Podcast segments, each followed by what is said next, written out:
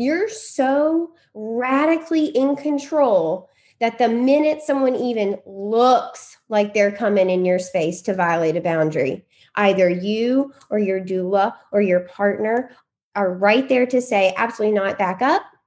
We did not call you into this space. And that that's kind of the attitude that you have to go in. Right. Those red flags get redder and redder and redder until you're in the moment of birth.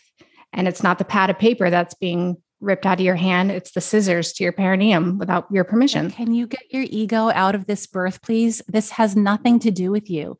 We buy into this nonsense that they get the baby out. I'm Cynthia Overgard, owner of Hypnobirthing of Connecticut, childbirth advocate, and postpartum support specialist. And I'm Trisha Ludwig, certified nurse midwife and international board certified lactation consultant and this is the Down to Birth podcast.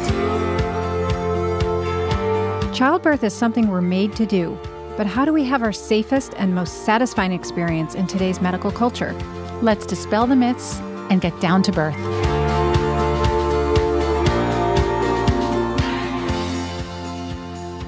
Hee Hee Stewart, we are so happy to have you back at the Down to Birth show. We had a great discussion with you last year for episode 99, where we talked about easier pushing and less tearing. And today we're having you back as a guest host to talk about boundaries. So, how would you like to kick off that discussion? Thanks so much. Thanks for having me again. I appreciate it. This crowd is always fun to join, and the conversations are always fruitful. Um, and I always walk away feeling inspired and like refreshed. Even though we just came back from the new year, it feels oddly time for another refresher. Um, so thanks for having me back. Yeah, boundaries. We use boundaries to keep us safe and respected. The decision there, though, is what is a hard boundary versus what is a soft boundary that you can be flexible on. So, a hard boundary for me is another adult is not going to yell at me. We can speak in tones that are respectful. And I understand raising your voice, there's a time and a place. But as far as another adult yelling at me, that's a hard boundary for me. My flexibility on that boundary is I also get to decide what humans are worthy or close enough to me that have the ability to raise their voice at me if they get passionate in a conversation or we're having an intense conversation. Not every human is going to get the same flexibility as other people in your life, and that's okay. But that is how you define boundaries and how you use them. Now, when we're talking about them in a medical setting, we want to think about finding a provider that respects the same boundaries that you also hold important and has the capability to be flexible with the boundaries that you need or have flexibility around. And that is why it's so important to do your homework and, and your due diligence of finding the right provider because does that person respect your boundaries? Do they understand them? And are they able to give you the flexibility that you need or want in your birth? If the answer is no with your current provider, the answer to that is usually change providers because there is a provider out there that's willing to respect your boundaries, understand your boundaries, and be flexible on the ones that you need and want flexibility on. I think one of the problems we run into is that we assume that when we go into a medical, the assumption is that when we enter these relationships with a healthcare provider, we're going to be treated with respect. And I think sometimes when we get in that position and we're not, we don't even realize maybe that our boundaries being crossed. We think that, oh, the provider just knows better than me, or this is just, they're the authority in this situation. I think where it gets a little confusing for people too is that when you go to your prenatal caregiver, they see you naked. And normally, when someone sees us naked, we have very, very intimate boundaries with those people. It's almost like it's an illusion because, well, if they see me naked, then we have very intimate boundaries. And the challenge there is that in our really intimate relationships, we can speak more bluntly to people. We might raise our voices with people. We might say things that are crossing a little bit of boundaries and it's more forgivable. It's more navigable but when we're in that relationship with a with a relationship with a provider those emotional boundaries have to be very professional and wide and distant despite that physically they're not and by the way it's it's it's unilateral it's that one sees the other one naked it's it there's already an inherent imbalance and we can feel less than, we can feel smaller. We can feel like, well, they can cross our boundaries, but I can't cross theirs. And that's what I think we have to be really careful of in that relationship. Actually, they have to respect us more because we're the client. If one, if we had to pick, if there were a unilateral imbalance, it should tip the other way. No, but does it? no, it doesn't. And I think something that's really important, Cynthia, that you pointed out were two things. So, first, drawing the difference or conclusion that your provider and your partner may be the same because they both see you pregnant which i've never heard that that um I've never heard that before. You must think that your partner has an equal part in the relationship of a romantic relationship. They are pouring into your cup just as much as you're pouring into theirs. And so it brings that dynamic much more to an even playing field.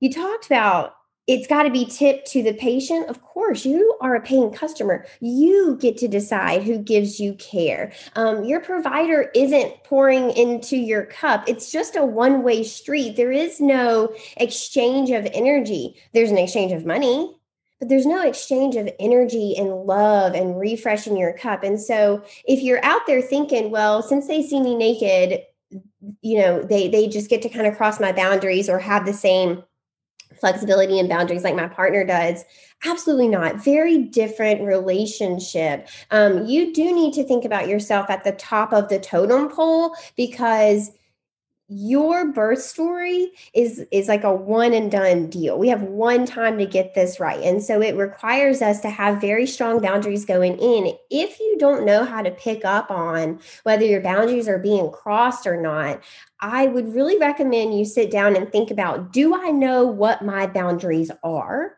And now, how do I know if they're being crossed, right? If I go into my prenatal appointment and I start to feel uncomfortable or icky or disrespected, that's a boundary being crossed. If I leave and I feel like, wow, I just spent 15 minutes with that person and I don't think they heard a single thing that came out of my mouth. That is a boundary that is being crossed. If you leave and feel like, goodness, I really did not want that cervical check today, but I just didn't feel like I said I could say no. I don't know if that's okay. Hey, that's not okay. That's absolutely 100% not okay. You should be able to say yes or no to any procedure. These are boundaries that are being crossed. I think reflecting on how your provider makes you feel both in the moment, after you leave their office, and then projecting what you think they might feel like in labor that's a really great way to evaluate whether your boundaries are being crossed or not.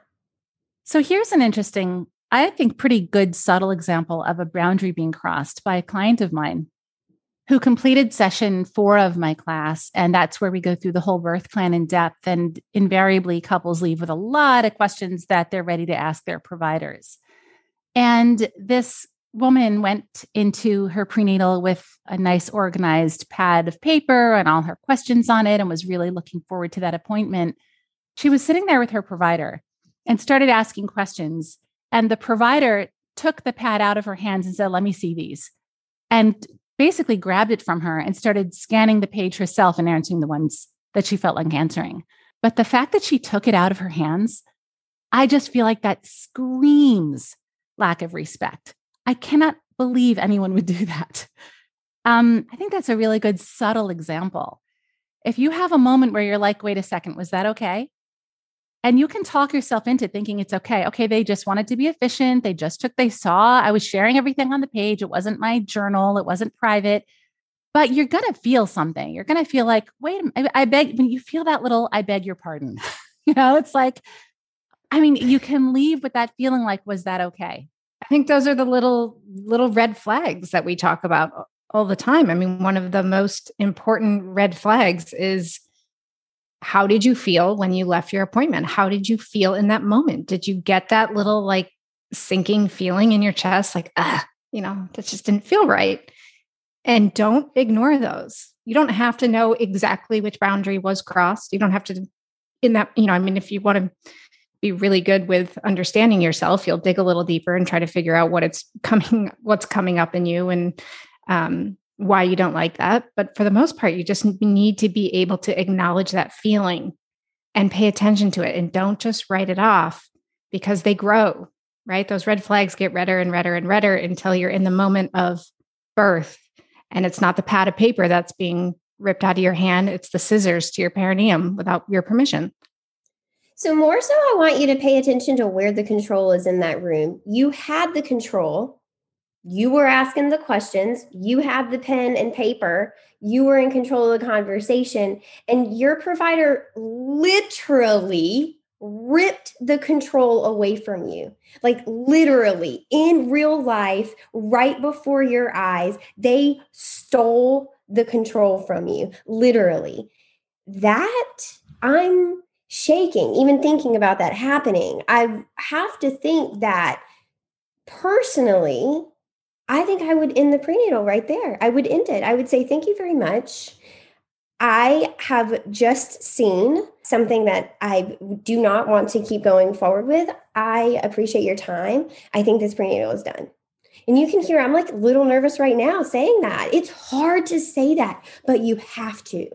Can you imagine that not being a pen and paper, but instead being your baby ripped from your bodies or the scissors, the scissors on your perineum, or making you put your feet in stirrups when all you know you need is to get on hands and knees. You guys, this is huge. It's really, really big. I do want to touch on something about one of you had mentioned, um, and they're going to try and normalize it and make it, you know, seem like it's not a big deal. That is abuse that is outside of the walls of a hospital that's like negligent abuse. It's mental and emotional abuse to try and normalize something that goes directly against someone's safety or their human rights. That's an incredible offense. So if you feel like your boundaries are being crossed and then your doctor is normalizing them. We see this so often with a sweep where you've agreed and consented to a late prenatal, late pregnancy um, cervical exam. And then while they're down there, they simply just inform you, like, oh, well, I was down there, just did a sweep so we can like hopefully kick things off. That is assault. That's not okay. You consented to one procedure, and while they were down there, they took it upon themselves without your permission to go forth with another procedure that is unacceptable. And for them to try and normalize that is absolutely unacceptable too. That too is a reason to fire your provider, or at the very least, have a conversation. And now we've circled back to hard boundaries. It should be a hard boundary with every single person that no one does something to your body without your permission, especially when it has to do with such a sensitive part of your body.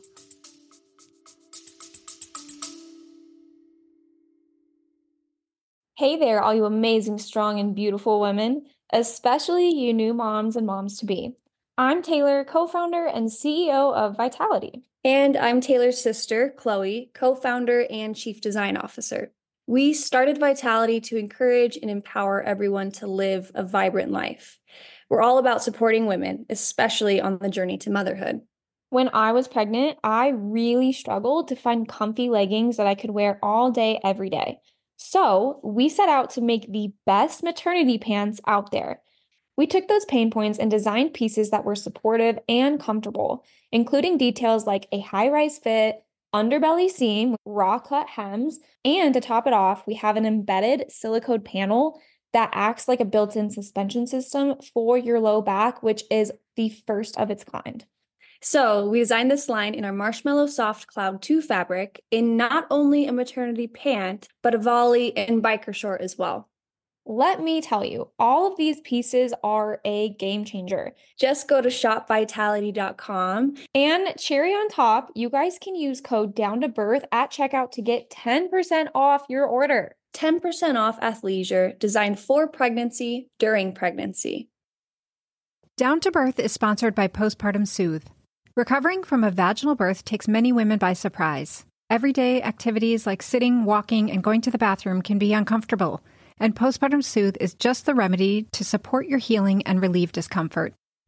Postpartum Soothe is a 100% organic herbal blend that's applied to maternity pads in the days immediately following your birth, giving you all the benefits of a sitz bath 24 7. That's because herbs like comfrey leaf, uva ursi, and witch hazel are known for their antimicrobial and anti inflammatory properties. Postpartum Soothe can be prepared anytime during the third trimester, and it makes a beautiful baby gift. It's a must for any woman seeking a faster, easier recovery from a vaginal birth. Visit postpartumsoothe.com.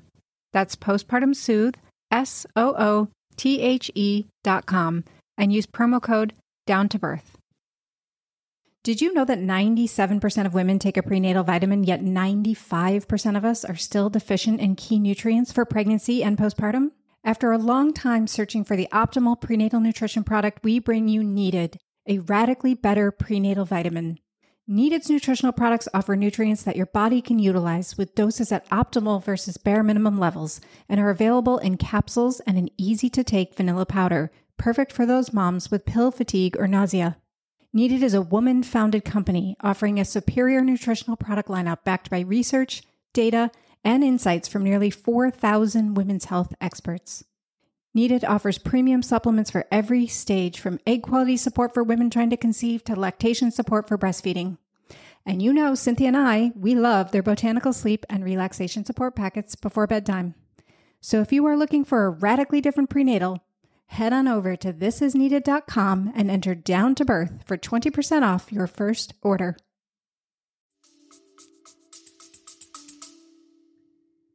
I heard of a midwife um, from a doula who was present and from the client at a later time, but mid labor, the mom was in the semi reclining position, pushing her baby out, working on that stage of labor. And the midwife took the woman's knees and shook them a little bit and said, "Relax your legs. These are these legs are mine right now. Relax them." And I was just thinking, I'm these legs are mine right now. Like, can you get your ego out of this birth, please? This has nothing to do with you. But you're in that moment, like you're naked, your your legs are parted, they're facing you, they're shaking your legs. It's a woman saying it to a woman, a midwife saying it to a woman in labor with witnesses, with a doula, with a like where do these people who can speak that way to a laboring woman, where do they learn that this is appropriate. And if this is what they're like in their professional relationships, they must be a nightmare to be within their personal relationships, which we haven't gotten into yet. But that also matters because our family members and our friends and our colleagues at work can give us opinions about pregnancy and birth that we're not asking for either. And sometimes they really set women backwards in their pregnancies when that happens. I appreciated that you said you got nervous even thinking about it. Yeah, it's hard. I appreciated that you said that because so many times women listen to us and they're like, oh, but I'm not, you know, it's easy to, for people to think it's easier for us to do it just because we can have this conversation. It is hard, but it's necessary, no matter how hard it is. And unfortunately, a lot of women are in a position where they don't have a lot of choices mm. of providers, and then they're, you know, they're concerned about creating a worse dynamic with the one midwife in town. Okay, but if your one midwife in town is not a midwife and she's a midwife, she's not doing any good. So what do you do? What do women do? What I would say is can you find it within yourself to be so radically authentic that you really don't need anyone's permission to birth. And so it doesn't matter who shows up to your birth, even if it is the most boundary crossing provider, you are so solid in what you believe and what you know you want. And you've done the most education that you possibly can. So even if things go off course, you still know what you can do, what your options are, what your boundaries are, how you want that to unfold. If it doesn't unfold like that, how else do you want it to unfold? You're so radically in control that the minute someone even looks like they're coming in your space to violate a boundary, either you or your doula or your partner are right there to say, absolutely not, back up we did not call you into this space. And that that's kind of the attitude that you have to go into. If i don't call you in i don't need you. Because the people who get the honor of coming into your birth space without being called in are people who have proven themselves that are respectful can be quiet, can be observers. They progressively and productively and positively put into the birth space. The minute you start taking from the birth space, you lose your right to come in uninvited. Yeah, so if you are like a mega nerd like me, uh, you're going to want to follow follow Dr. Robert Pearl, and I don't mean on social media. I mean follow his his work. Um, he writes books and he's a medical doctor too, but he writes books about the US medical system. And it is fascinating to hear how this attitude of we know best has come about. But it did partly come from training. But if you really think about medicine, they used to be public servants, like real public servants. They would do house calls. They knew everybody in their town and their city. They delivered all of those babies and then all of those people's babies and then all of those people's grandbabies, right? Like they literally knew everybody. When they were handing over their practice, that person would practice with them for years and years and years. And we had this respectful patient first model. Interestingly enough, insurance is what eventually changed that. Um, when insurance started to get into this, providers started to have to play this game on how to get paid, how to scale, and then there was a lot of money to be made in that. And then it has just it's just really snowballed into something that's out of control. And I don't think any player in the game right now has any control over the system at all. We are just in a system where it's passed down from generation to generation on hospital floors.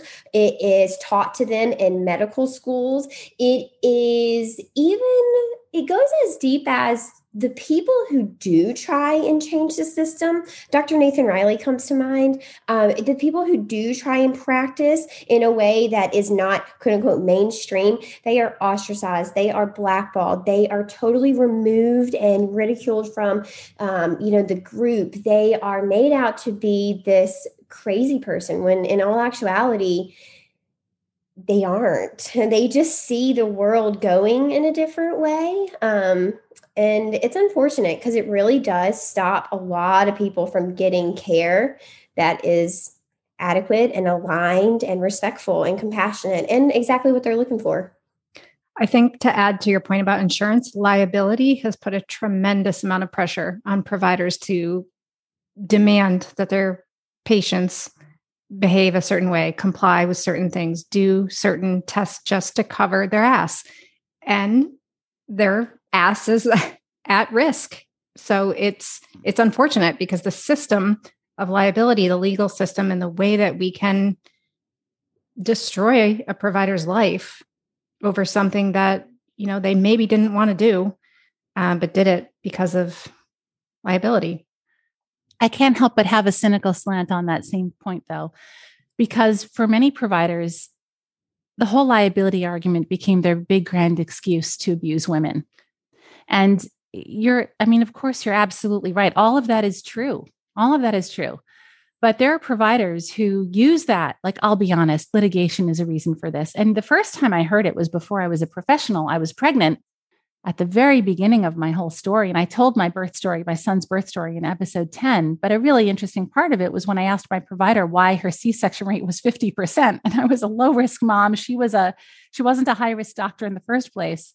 And you may recall from my story, she said, well, I don't like if the mother is too old or too young or too heavy or too thin, or if the baby arrives early or if the baby arrives late, or if the baby measures small or the baby measures large, or she has multiples or gestational diabetes or placenta previa or failure to progress. And she listed, and she said, but I'll be honest, litigation plays a big role. And I okay, said to her, "You should not be an OB. You should not." I, I mean, I said the irony is you are far more likely to experience an adverse outcome, even as a provider who has no emotional attachment to these human beings. You are far more likely to have an adverse scenario and be sued if you are performing unnecessary cesarean sections. So we can't ignore the fact that she also would be done with the birth in 20 minutes and make triple the income. So it's just the whole system of conflicts of interest is such a mess interesting point you said about being far more likely to be sued if they perform an unnecessary cesarean section. Well, if they get an adverse outcome, and unnecessary cesarean sections will be correlated with those. Except they almost never consider the cesarean unnecessary. I know the the judges tend to always rule with the doctors, regardless. That's why they always go to them because they almost they know will it. never get in trouble if they cut that's right. And then, and they're rewarded for doing so financially and in their scheduling. So that's really, that's where we're getting to the truth of what's wrong with American maternity systems. Can we talk about just something random that dropped into my head? Um, taking my, my co host role very seriously here. it just reminded me of when hospitals have wait lists for inductions and people are all over here like, oh no, I better get on the wait list or I'm not going to get my induction. Sister, if you got a wait list for induction, we got a problem. And also, the best thing you can do is miss out on an unmedically necessary induction. If you don't have a medical reason, let's leave it be. Are they faking That's it? not are there good wait really, list to be Are there really wait No. Are they manipulating the situation to create a supply and demand problem, or what do you think? Come on. Definitely. And I think it's a scheduling thing too. I think that the more that you make people fearful, it's a sales tactic. It's exactly what people do in sales. Is Yeah, if we create a wait list, then it creates this shortage. urgency. Yeah, people think that they need to be on this list, but That is so People- It's ridiculous. also it's also a way to manage um, manage their practice much more conveniently. If you have 20 people due in the last week of February and you know when they're all scheduled for their induction, you can manage your prenatal appointment schedule better. You can manage the call schedule better. You can manage the postpartum. It all lines up when it's predictable. Unfortunately, birth is not predictable, and we need to be able to practice in an unpredictable environment. And now we've circled back to the control. Remember when the provider stole the pad and pin from the person in the prenatal? She literally stole the control. They're going to do the same thing at the end of pregnancy. And you've got to know how to look out for it. You've got to have, you know, those beer goggles that you practice driving driving with, you know, to talk about drunk driving.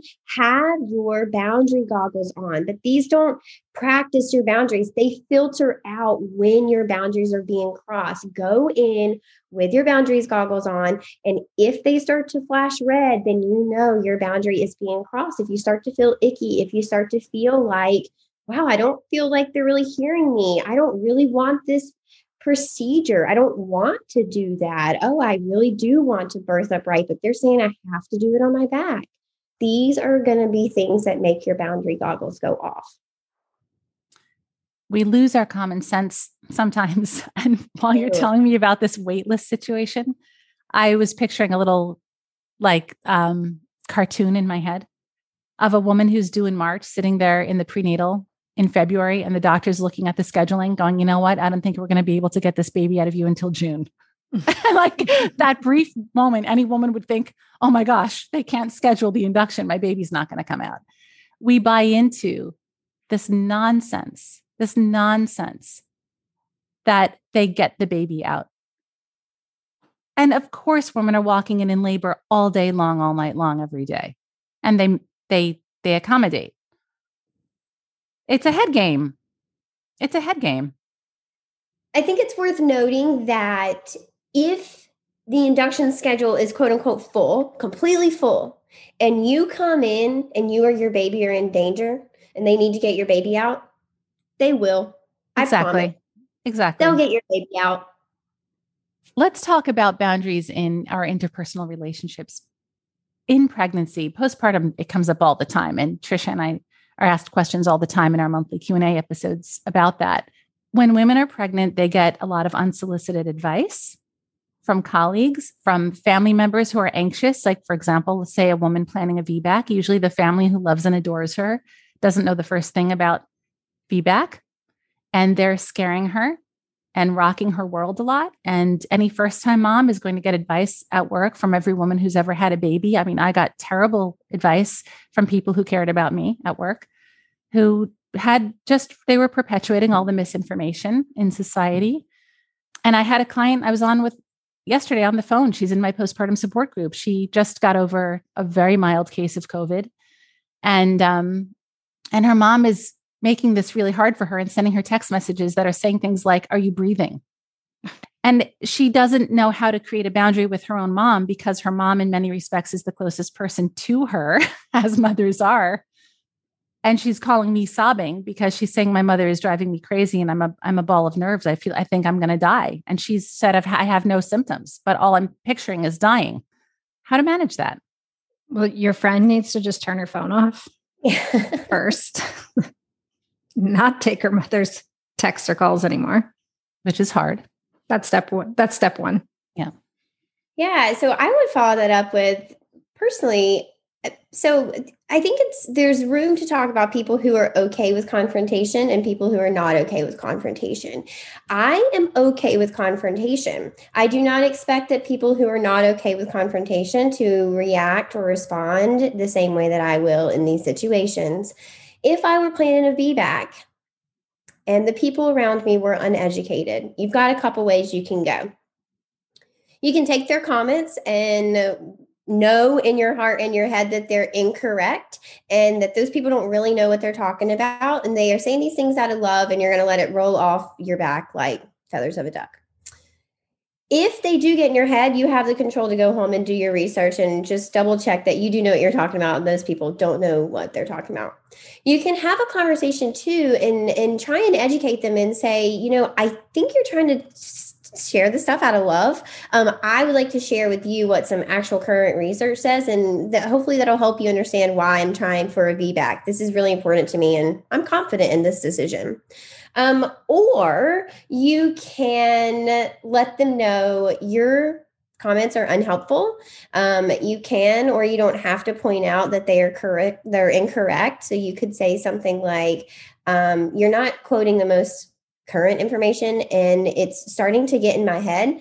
I'm confident in my decision and so your your comments are really unhelpful. It would be helpful to me more helpful to me going forward if we didn't talk about this or if when i shared my opinions you didn't try and correct me setting the boundary with people of what's helpful and not helpful is really crucial. Um, for people who are not okay with confrontation, it may be better to do it during text message or over email. You could write a sticky note. Um, you know, a really, really non-confrontational way, although it brings another person is, you could have a coworker talk to the person who's overstepping boundaries and just say, like, look, you're making her very uncomfortable. Um, it does mean that that other person may come to you and say, like, hey, so-and-so told me you're feeling uncomfortable. So you may not get out of the confrontation, but there you've got to set a boundary if it's starting to get into your head. And then for your mom, yeah, Trisha, you nailed it. Like stop taking crap from your mom. What's going on there? You got to tell her like, "Mom, it's unhelpful. Like you're scaring me. You're you're making me worry for no reason." Or I I do think too if you're going to tell people how they're unhelpful, you should give them options of how they can be helpful because a lot of people say things out of love. So you can say, "Mom, it makes me very worried when you say crap like, "Are you breathing?" Of course I'm breathing, Mom. You could check in and say, "Hey, how are you feeling, honey?" Hey, checking in on you and the baby. Why don't you pick up the phone? And if you're worried about me breathing, listen to me speak, mom. There are ways that you can say it that aren't going to give me anxiety, but right now, the way that you're doing it is really it's it's actually hurting me and the baby. It's giving me high cortisol. I'm not sleeping well, and I haven't been eating because you're making me so anxious. Right? Um, let them know. I think it's fine to set those boundaries. Again, so hard. It's hard setting boundaries. Look, no one here is claiming that it's easy, but we all do agree that it's it's essential. I mean, you just have to. Why is it so hard for people to learn their to learn boundaries? Oh, I mean, I, it's so many oh, people struggle with it so much. What's so why is it so hard? I have no I'm asking genuinely. Like I'm not saying that in a in a get your shit together kind of way. I'm like it's truly really hard. Oh yeah hey, I just had a shaky voice hypothetically talking to a provider that yanked a pen, pen and pad out of my hand. Like, of course, this is hard. Cynthia, what do people do to learn boundaries? Yeah, I mean, I'm thinking about it. I'm thinking about it in all the scenarios. You can feel that way on a date with somebody as much as you can feel it with a professional, as much as you can feel it with people close to you. I find it easiest to discuss with the people close to me because I trust them and I know I feel safe in the relationship. I can have any conversation with my mom or my husband or my close friends about something. And I think in other scenarios, it is difficult. And I am trying to ask myself why. I don't know if we're afraid of the response that could come and if we're unprepared for the response, if someone might get belligerent. I don't know if we're afraid of losing the relationship when really it's the only path to having a functioning relationship. I don't know why it's hard, but I know that women in general are raised to be polite. We're raised to be accommodating. We're raised to be sweet in many subcultures of this country, particularly sweet. I don't know, but I do believe we're raised to get along. I think you're absolutely right. I mean, basically, if you stand up for yourself, you might be called a bitch or you're called aggressive at work instead of um, instead of something more positive. Yeah, we are taught to be submissive, right? And we see that play out in medicine too. How many times is there a nurse that's witnessing abusive care go on, but because of her role or because of the the gender of the the provider, and sometimes it is women on women, right? Sometimes it's truly the role that hierarchy. They don't feel like they can speak up, or maybe this unit is notorious for firing nurses that speak up. Maybe this unit is notorious for firing any nurse who speaks up against this particular provider because this particular provider gives so much money or has a certain reputation or was recruited for X, Y, and Z. You see this taught submission play out in medicine, and it too impacts patient care, patient safety, uh, patient experience, all of it. 100% true that nurses feel they don't really report to doctors, right? But they're in that role of having to support them. I saw a documentary once on on plane malfunctions. And it was interesting because safety increases exponentially after every single crash because they learn so much from every individual crash. And one enormous learning that happened after one particular crash was the co-pilot could see something wrong but there was always a culture between co-pilots and pilots that the co-pilot was submissive and wasn't an equal and wasn't to speak up. And everything changed in the training um, in aviation after that that co-pilots had a much more powerful role to speak up. There were more processes for doing so. And yeah you know that analogy can be applied to so many things and this is one of them. But I think that one major improvement that this industry needs is nurses need to feel more empowered. We have so many nurses following our Instagram page. They're so valuable. They have so much like wisdom and insight and opinions, and they could be right in on this conversation with us. But they're put into this scenario. I had a client in my last class, she just had her baby, who's a nurse, an obstetrics nurse, and I covered newborn interventions in one class. And I can't remember what it was. Oh, after class, she stayed on the line with me and she said, Cynthia, I can't tell you how many. I thought we were talking about glucose. I don't remember, but she said she was she was feeling all these emotions that she had suppressed for years in her career. And she said, "Cynthia, I have given that shot. I don't know how many hundreds of times, and every time I open up the package it says not to be administered to anyone under the age of 1." Mm. And she's giving it to newborns, and she was recognizing in her own career that she even fell into this because what do you do? How does a nurse say, all the doctors are giving me bad advice here? Where does she go? And I don't think there are procedures for that. So even they see everything, they're so valuable and they're there to take care of people. And there's this little weird ego dynamic where they can't speak up. So, anyway, it gets us into so many other parts of what's happening in maternity care. Well, it's very hard to fight hospital protocol. If you fight it, you're job is potentially at risk. From inside or out, it's hard to fight it. You can't fight it from the inside or the outside. It's almost impenetrable. Mm-hmm. But the best thing you said, Hee Hee, that I just felt was was so important for everyone to hear when Trisha was saying, "What do we do when we don't have a lot of provider options?" So many women who listen to this podcast don't, and we love talking about providers, and it's so hard for them because they don't have a lot of options. But when you said, when you're so clear on your boundaries that you're going to take care of yourself no matter where you go. That's very important to believe and to own.